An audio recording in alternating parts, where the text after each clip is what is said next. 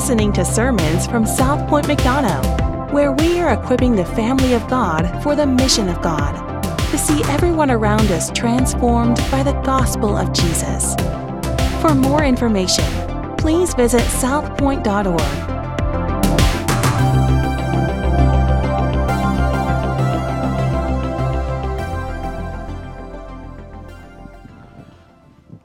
If you're like me, I often just go through the motions of life. I even think back to some of the New Year's resolutions that I had just a matter of almost, you know, weeks ago, a matter of months ago. And now it's like, ah, oh, well, I'm already into the year. I, I missed them once or twice, and so I'm done.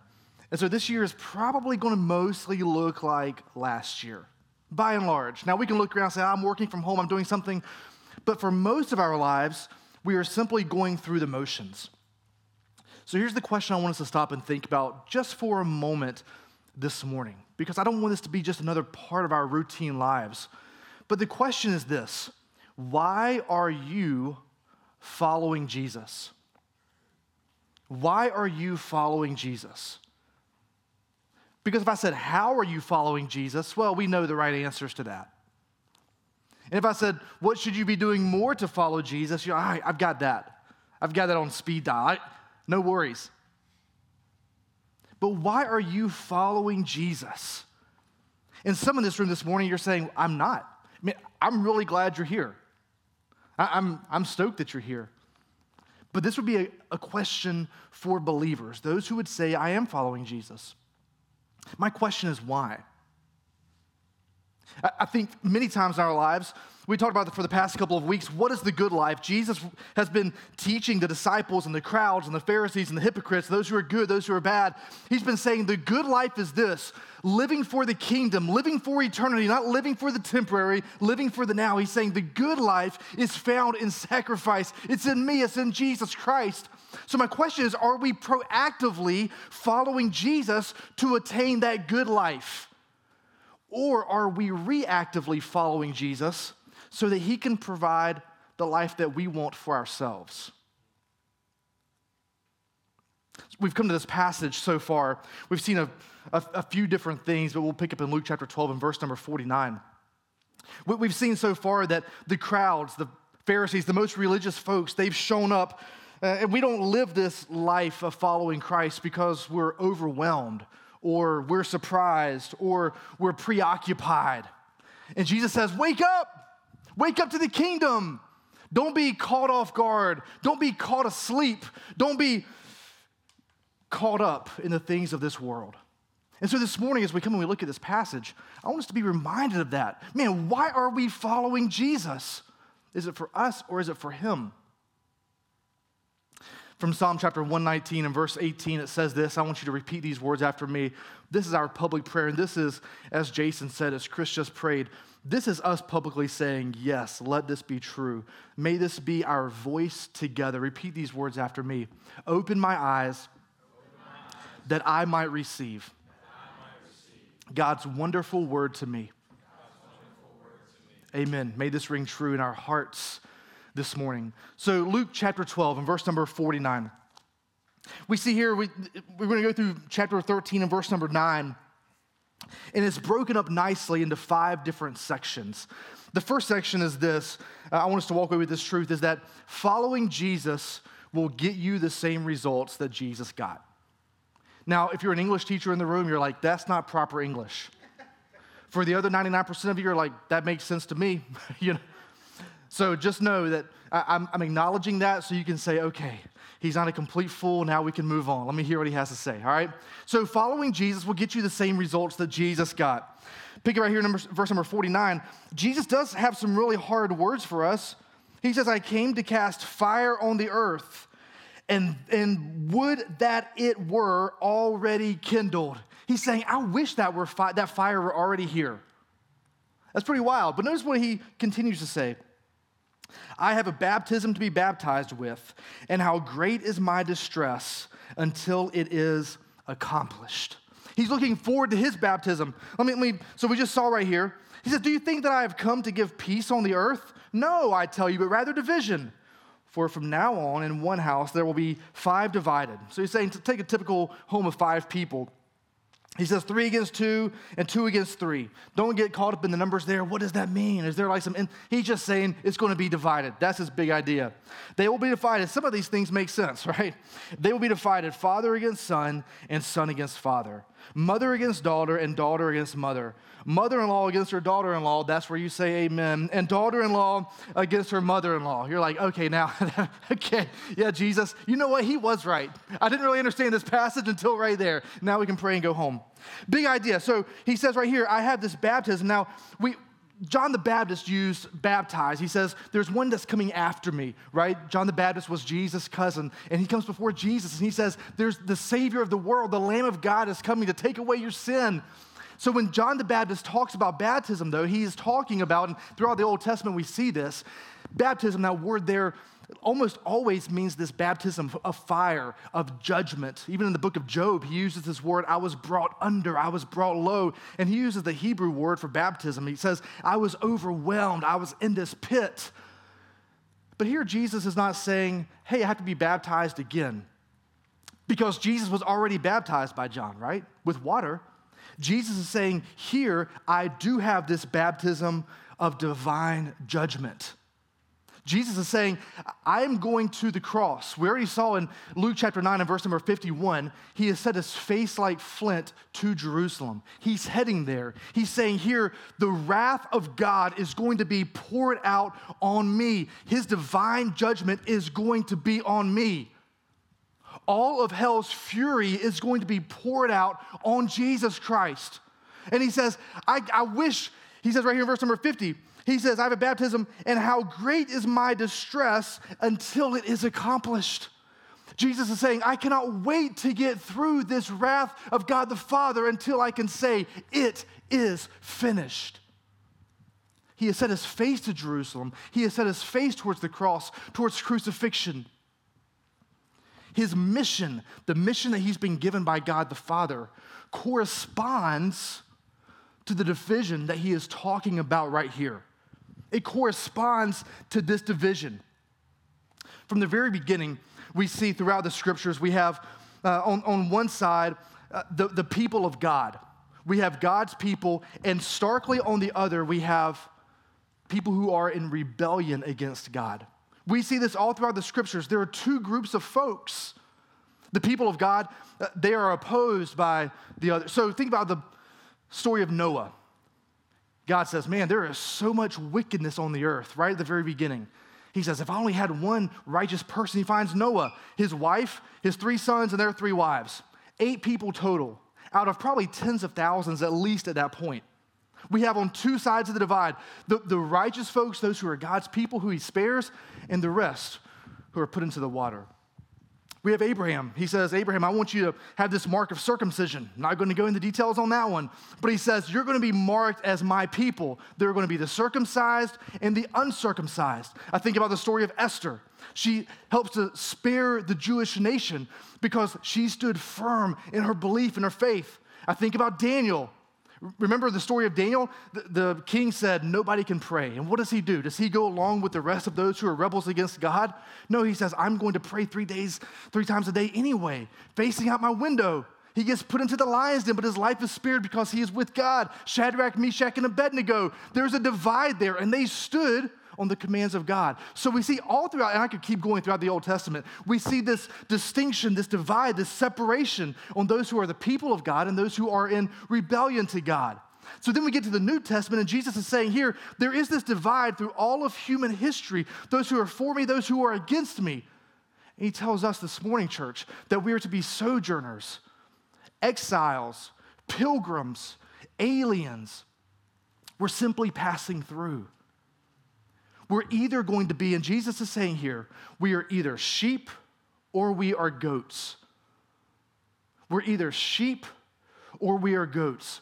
There are those who reject Jesus Christ, and when they see him face to face, whether it's in a second return or when you die and you face the judgment seat of Christ, that you are going to take the almighty, the fire of Almighty God on yourself the fire that he talks about here in verse 49. If you reject Jesus Christ as the Savior of the world, his wrath is going to be poured out on you. The other option is for those who receive Jesus Christ in faith, Jesus Christ himself personally takes the wrath of God on himself. He accomplishes that for us. Those are the two options. And so when he says here, I've come to bring division, he's saying there are those who are going to be opposed to this. He doesn't say, hey, you can kind of toe this line. Hey, just let's just take these theological truths. You're always going to find somebody who agrees with you theologically. And hell is going to be filled with theologians, with podcasters, with authors, with writers, with preachers, with churchgoers, with church members. It's going to be filled with these folks. But if they are in rejection to Jesus Christ and Him as the only saving hope of the world, the wrath of God and His fire is going to be on them. So He says, I've come to divide. This division is here. What are you going to do with me? That's the question for all of us. Jesus, Jesus Christ divides all of human history. And the question for us this morning is what are you individually, what are you going to do with Jesus? Are you going to reject him in your selfishness, or are you going to repent and receive him in faith? There is no neutrality, there's no middle ground. You're either for him or against him.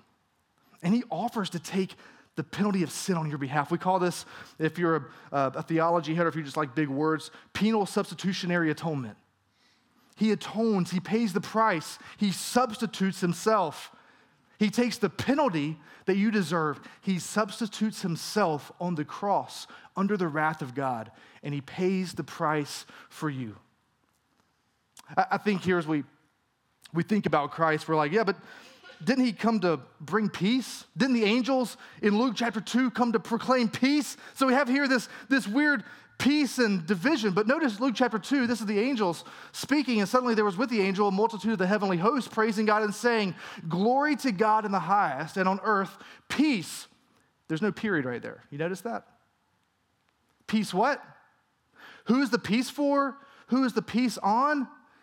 It's among those with whom he is pleased among whom Christ is not pleased, there is no peace.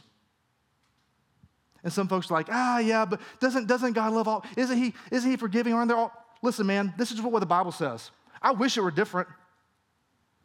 I do.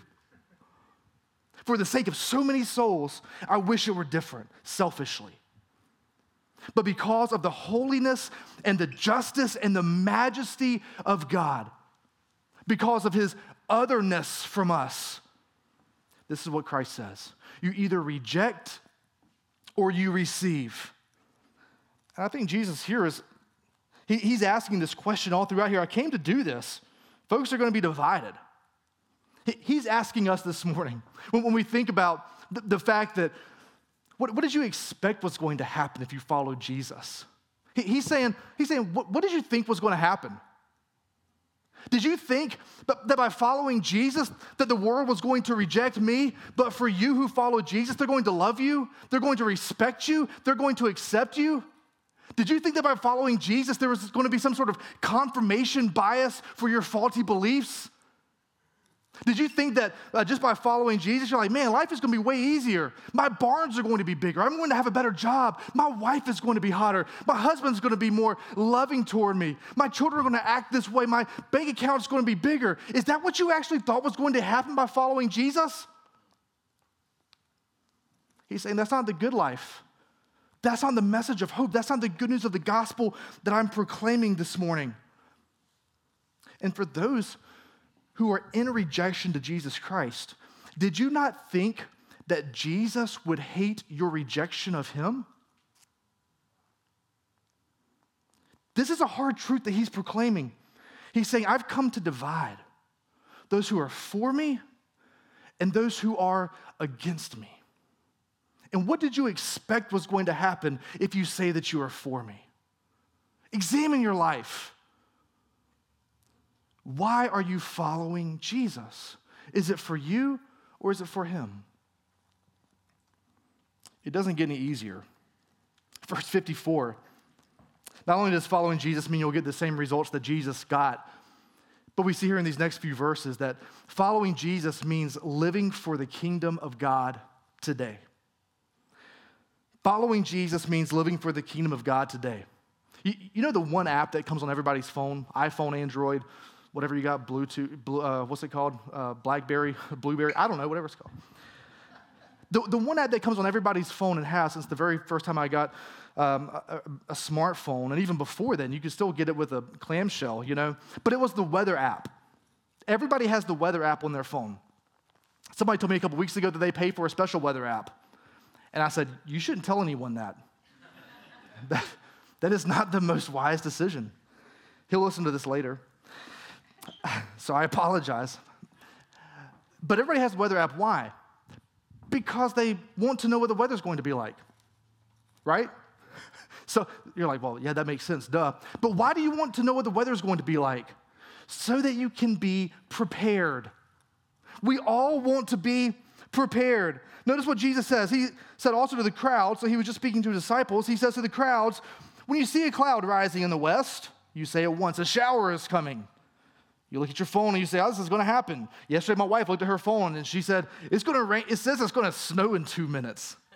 We looked out and it was just like the providence of God. God said, Watch this. And it's like the sun just broke through, you know? I, I, wish I was a meteorologist. Then I could be wrong as much as I wanted to be and still have job security. Unfortunately, if I'm wrong about this, okay, we're cutting to pieces. We saw that last week. He says, A shower is coming, and so it happens. And when you see the south wind blowing, you say, There will be scorching heat. And it happens. He says, We all want to be prepared. Everybody almost looks at their phone to see, man, what's the weather going to be like tomorrow? What should I wear? Are we going to be able to play outside? Is, is, is it going to be raining? Do I have to, if you live up north or uh, somewhere there's snow, do I put, put, have to put chains on my tires? Like, what is the weather going to be like? Everyone looks and wants to consider the weather, but very few are considering their eternity. Very few are considering their eternity. Jesus says everybody knows what the weather is like. He, he, he, says, You can see what it's going to be like tomorrow, but in light of eternity, who cares? In Georgia, we talk about the heat, how bad it is, but have we even stopped to consider the fires of hell recently? I hope the Mellish meter for tomorrow is fantastic. I hope it's an 11 or whatever the highest one is. But that is of infinitely small, infinitesimal importance compared to your soul. And we think, well, duh. But how often have we considered the weather or your soul, even in the past week? How many of your conversations have been about one of those two things? Jesus here uses weather. We could use ESPN, the ESPN app. You could use your Gmail app. You could use Wordle or Hurdle or whatever else there is, Turtle, you know, you're like, you can use whatever you want to. How many times have you gone to find your significance or satisfaction or to spend your time on these things rather than, do you have a Bible app on your phone? Have you opened up your phone to, man, what should I be praying for? Let me spend a few minutes in prayer. Can I text someone a word of encouragement? What does he call these folks? Verse 56 You hypocrites. You know how to interpret the appearance of earth and sky you can look at your phone. You know what, it's, what it says. You know what the weather's going to do. But why do you not know how to interpret the present time? He says, right here in your midst, I've been performing miracles. You've seen my power. You've seen my healing. You've heard this message of truth, and you are not responding to this. You hypocrites you don't understand the critical nature of responding to Christ. Then he uses this little word right there at the very end. This word, kairon, is in the Greek. You don't know how to interpret the present time. Kairon literally means an opportunity that is being presented. But it's not a long term opportunity. It's not going to always be there. It's a short term opportunity that's being presented. It's a short season of time that is here now, but it's going to quickly vanish. He says here, don't expect tomorrow. He says, What, what did you expect? I was just going to wait for you forever? What, what did you expect? You were going to live your life until the very last moment and then turn to me? What did you expect? You could live your entire life for yourself and then on your deathbed say, you know what? Now that I know what tomorrow looks like, I think now I'll turn to Jesus. Is that what you expected? Do you actually expect to have tomorrow? He says, Don't even expect that. Following Jesus means living for the kingdom of God today. He finishes this section here in verse 57. Following Jesus cannot wait until the day of judgment. That's what we see in these last three verses here. Following Jesus cannot wait until the day of judgment. If you notice back in verse 54, he also said to the crowds, plural, lots of folks, okay? Hang on to that for one second.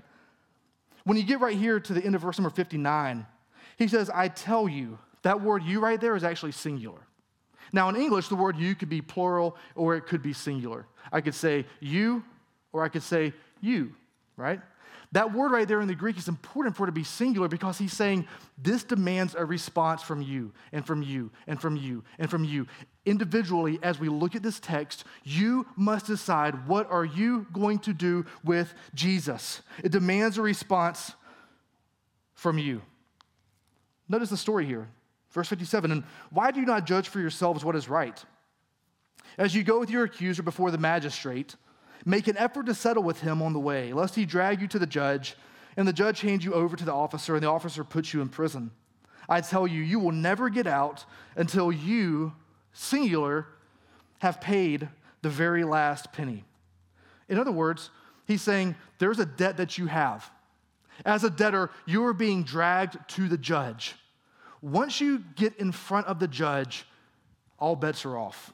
And you are going to be in jail until you pay every single last penny. We as sinners have a debt to God the Father that we can never pay. So Jesus is saying, don't wait until the day of judgment to say, oh, you know what? I'm, I'm sorry. You know what? Now I believe in you. No. Jesus says that every knee is going to bow and every tongue is going to confess to the glory of God the Father.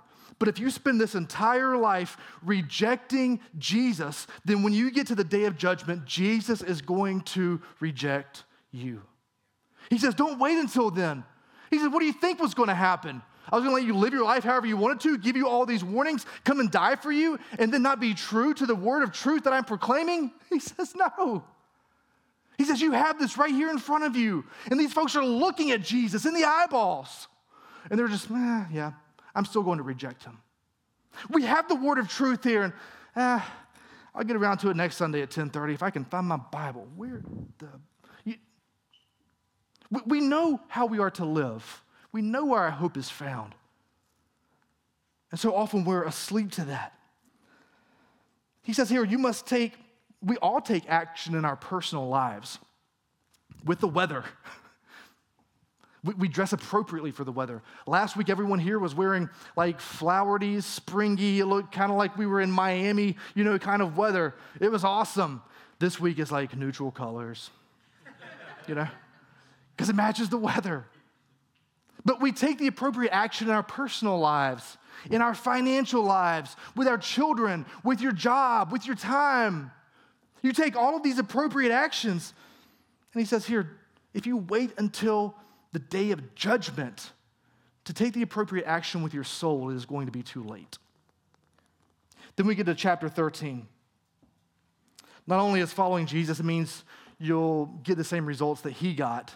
Not only do we see in the next few verses that it means living for the kingdom of God today, not only does he say that we shouldn't wait until the day of judgment to respond, but we see here in chapter 13, in these first five, five verses, it says that following Jesus is a life marked by repentance. So Chris already read it for us. But basically, this was probably during the Passover time. And it says here the Galileans came in, and Pilate sent these soldiers in. And while uh, they were offering sacrifices, they came in and they began slaughtering these Jews. It says that the blood mixed with the sacrifice there. They're like, man, this is, this is messed up. And then he says, Jesus says, uh, what about the tower in Siloam? It fell. And, and, really, what was probably happening there is they were building this tower. It was in the process of being built. This tower fell, and it kills 18 people. Jesus asked a question Do you think that they were worse offenders than all the others who lived in Jerusalem? Jesus is saying this Do you believe in karma? He's saying, Do you think that if you are good, then only good things are going to happen to you? And if you are bad, then bad things are going to happen to you. Now, most people in here are going to say, no, I don't really believe that. But functionally, do you believe that? Like, functionally, are you a Buddhist? Functionally, are you an atheist? Like, I, good equals good, bad equals bad? Because he says here, these folks, they didn't know they were about to die. Do you think, were they any worse? Jesus is like, yo, check it. Back in verse number 50, I said, I'm heading to the cross. Is someone going to look at me and say, he must have done some really bad stuff?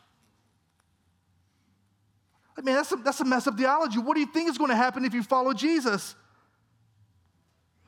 We try to avoid death, but it's coming for all of us. That's what he's saying. So the next time you see a news story and you're like, man, this is an immediate, sudden death. Somebody dies when they weren't supposed to. It was this tragic accident. Be reminded death is coming for all of us. You do not know how long you have. Jesus here is saying, man, I'm being really patient with you. Repent while you still have today. I talked about it before, but repentance is confessing with your mouth, saying, yes, this is wrong. This is sinful. But there's also contrition, this angst over sin that happens in your heart. And so, for so many of us, we confess over and over and over and over again. But is our heart ever affected because we understand the gravity and the pull of that sin and the effect of that sin? And do we ever get to this third step in repentance called change? Because that's what repentance in the end is, is turning from one direction, moving toward a brand new direction. Martin Luther said that all of the Christian life is repentance. Repentance is the mark of a Christian. Repentance is a gift only to believers. I would plead with you this morning and I would argue with you this morning. Because so often we want to kind of revel in God's grace, which means living in our sin a little too much. Jesus died so that you can put your sin to death. Jesus died so that you can take whatever you are struggling with, whatever sinfulness or selfishness or lasciviousness Whatever that is, whatever you're looking at, the way that you're speaking, the way that you're spending your money, the way that you're treating someone, the thoughts that are happening inside of your mind, Jesus died so that you can take those things to the cross. Move from death to life. Amen? That's really good news for us this morning. Following Jesus is a life marked by repentance. But then, lastly, we see here in these last few verses is that following Jesus will result in a fruitful life. He tells a story, Jesus tells a parable about a fig tree. It's planted in a vineyard and it's mostly useless for three years. And so, what does the guy say? He says, I'm going to cut it down. And it was planted in a vineyard, which is kind of strange. That's not usually where you plant trees. And so, this, this fig tree is taking up space in this vineyard. So, he's like, I've got no use for this. It's there, it should be producing plenty of figs because they would plant vineyards of grapes where, where the soil was most rich. He's like, if this fig tree can't produce figs here, it's nobody's fault but his own. like, the standard's not too high. Everything is placed right in front of you on a nice little silver platter right here. You're just not eating of it. You're just not believing. You're just not repenting. You're not putting your faith in Jesus Christ. He says, and that kind of tree is going to be cut down. See, in order to see a, fig tree's fruit, like we can look here at a fig tree. If you've ever seen one in real life, the, the leaves are huge. Maybe that's why Adam and Eve grabbed those back in Genesis chapter 3. They're enormous to, to cover up with. But you have to get really close to a, a, fig tree in order to see the fruit, right? You don't walk up like you can drive by and say, oh, peach tree, peaches. We see them from the road. Apple. With a fig tree, you're like, I don't know if it's fruitful or not. So for many of us, we're like, oh, yeah, I'm, I'm fruitful. I'm here on Sundays. Peace out from a distance. All right, see you later and no one's engaged or involved in your life. That's how we know if there is fruit there, is by someone being involved in your life. Jesus is saying, What did you expect was going to happen? You were going to live your entire life without bearing any fruit, and I was going to be okay with that? Is that what you thought? You could experience the assurance of salvation and not have any fruit? believer, if you are struggling with your assurance this morning of salvation, I would ask you, where is the fruit in your life? Where is the fruit? Here's the, friend, we can look at the fruit of the Spirit, and what's the very first fruit of the Spirit there? Love. Not just any type of love. We, have, we love a lot of stuff. I love good, cheesy pepperoni pizza. like there are certain things I just love. But the word there is agape. It's this Trinitarian love. The standard of the fruit that he's talking about here is Trinitarian love. He says, so if you are not producing the love of the Trinity in your life, you are not being fruitful. For many of us, we say, uh oh, right? Am I producing the love of the Trinity in my life? So instead of saying, man, let me be filled with the love of the Trinity and share that love with those around me, you know what we do? We make a list of things that we can do instead so we can check those things off and feel better about it. You know, like a good Pharisee. Anybody else there? That's way easier. Plus, I get way more applause. I get way more pat on the backs and attaboys, and I can see the immediate, tangible effects. But love is contrasted here with fear. Love is the opposite of fear. Because love is saying, man, I'm receiving this. I don't deserve this. I'm going to share this love from God the Father, from God the Son, from God the Holy Spirit. I want to share this with others.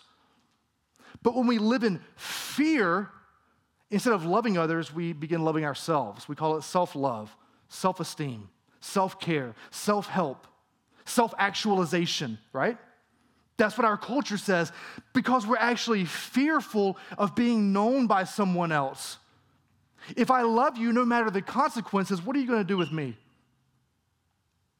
If I pour myself out for you, what if you don't accept that? What if you still reject me?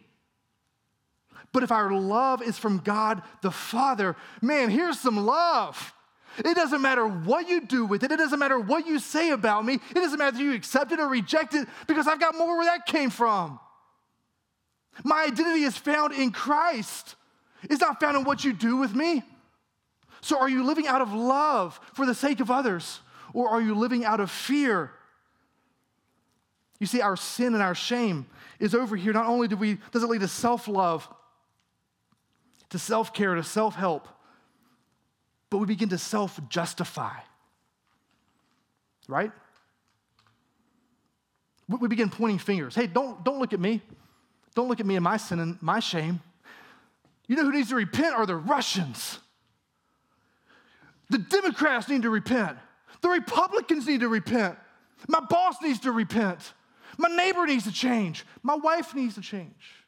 My kids, they put me here. My parents, it's their fault. We begin living out of fear of being known. If you knew how jacked up I was, then you wouldn't fully love me, right? And we grovel in that and we live and we exist in that fear of others. But when we look to the cross, there is no fear. When we look to the cross, our shame is taken away because the love of Christ is displayed. He says, I love you, I accept you, I forgive you. Come and live out of this identity that I'm going to give you. I know how jacked up you are. That's why I'm dying right now.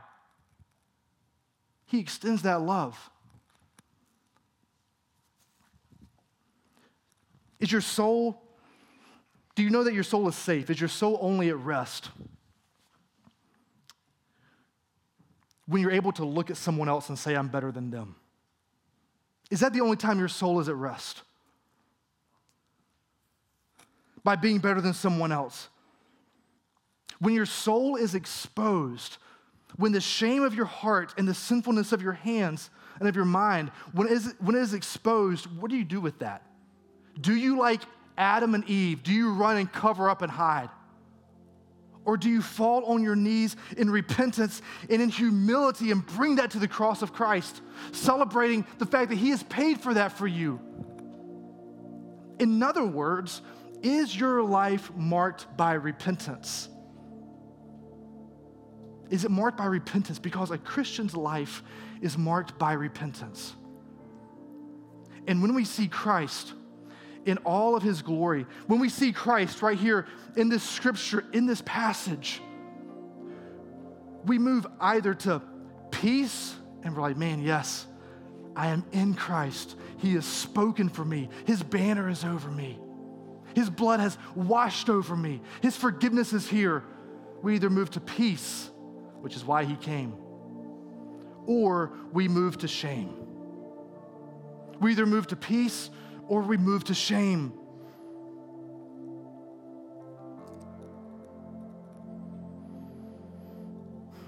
In Genesis chapter 3, what's interesting is that Adam and Eve, when they realized they had sinned, nobody had to come to them and say, Hey, y'all are naked. Go cover up, go put some clothes. Nobody had to. We know it, we feel it, we are there. Day in and day out, we are there. And so I would plead with you this morning to run to the cross. Find your hope and your security and your significance and a love that will never leave you, that will never let you go in Christ and Him alone. Receive Him in faith. Step back into kingdom life. We know that right here in this passage, Jesus is walking toward Jerusalem. He's walking toward the cross. Death is closing in on him. And he chose to die for us because he thought it was worth it.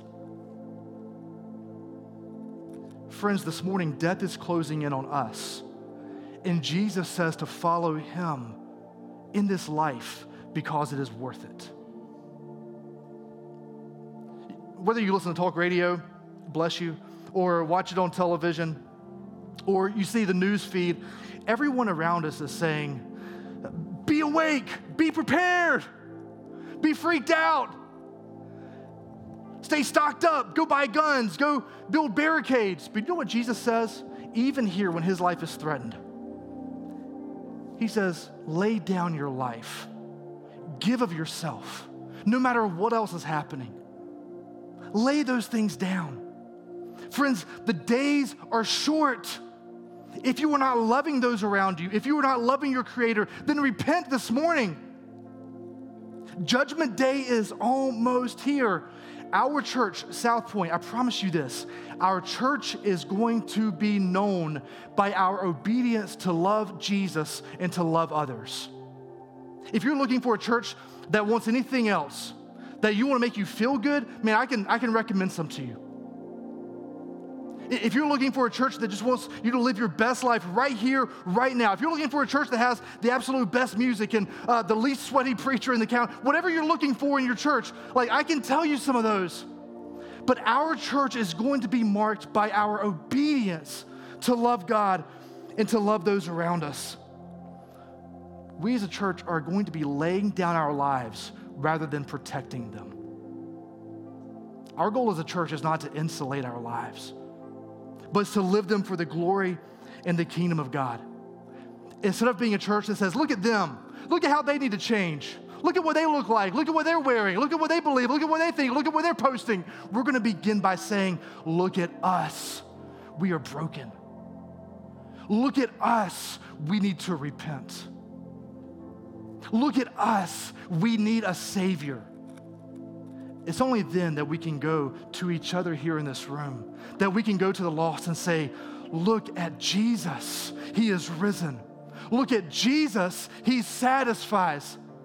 Look at Jesus, in Him there is hope. Friends, life is short. Eternity is way too long to be wrong. The days are quickly approaching. Respond to Him in faith even this morning, living for Him is worth it. I'm gonna ask you to close your eyes for a minute, bow your heads.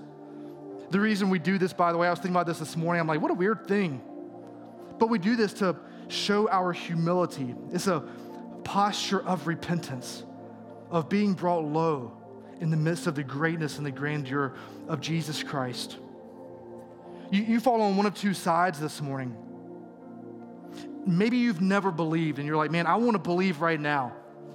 I want to respond to the good news of Jesus Christ living for me, dying for me, being raised back to life. I want to move from my kingdom to the kingdom of God. I want to move from eternal separation with God to right now being in a relationship with the creator of the universe. If that's you, would you just put your hand up in the air?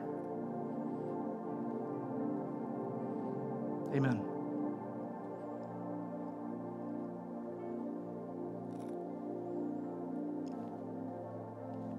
Maybe there's some in this room, you're like, man, I didn't want to put my hand up, but that's me. I get that.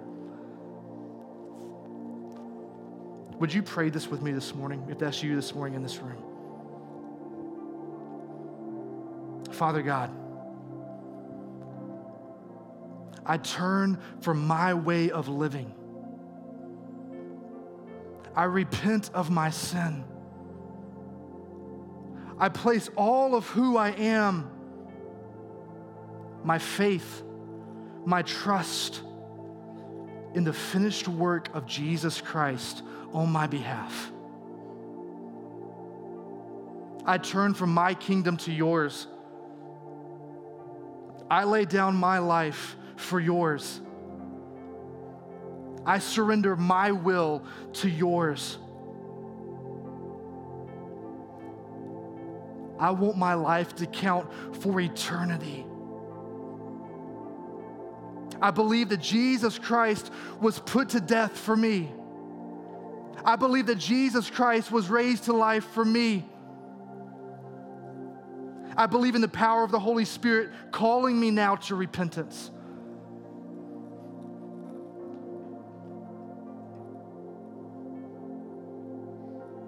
Father, thank you for so great a salvation. Friends, welcome into the family of God. There may be others of you here in this room this morning. Maybe you've professed Christ, but you have never possessed Christ. Maybe you keep trying to lay hold of something for your own good, but the mercy and the grace of Christ has never laid hold of you. Maybe you would say, Yeah, I've, I, I put my faith and trust in Jesus Christ, but my heart needs to be revived. I need a revival in my soul. I want to step back into the kingdom of God. Man, I've, I've been living, I've been building, I've been pursuing my own kingdom for so long. I know that I'm God's child, but I've been living far from Him in rebellion against Him. I only ever so often step back into the kingdom of love and pursue His presence. Can I invite you this morning to step back into kingdom life? We, we know that because of the power and the strength of Jesus Christ, we cannot lose our salvation. And that's really good news for us this morning. So if you have placed your faith in Jesus Christ and you say, I want to step back into kingdom life, I want to know more fully the love of the Father. And I want the world to know more fully and more clearly the love of the Father. If that's where you are this morning, you're like, man, I need to live a life of repentance, a life of spirit enabled power. Would you pray for me? Would you just slip your hand up? Amen. Father, we pray that the Spirit would move even on these souls this morning. Father, we pray that you would use us for your kingdom. We surrender who we are, what we have, what we want to accomplish, what our goals are, our ambitions for your kingdom, for you alone. Father, I pray for those who just put their hands up. I pray they would experience your grace and your mercy in a special, tangible, life giving, blessed sort of way. We want to be a people who know you and you invite us in. May we take those steps even this week.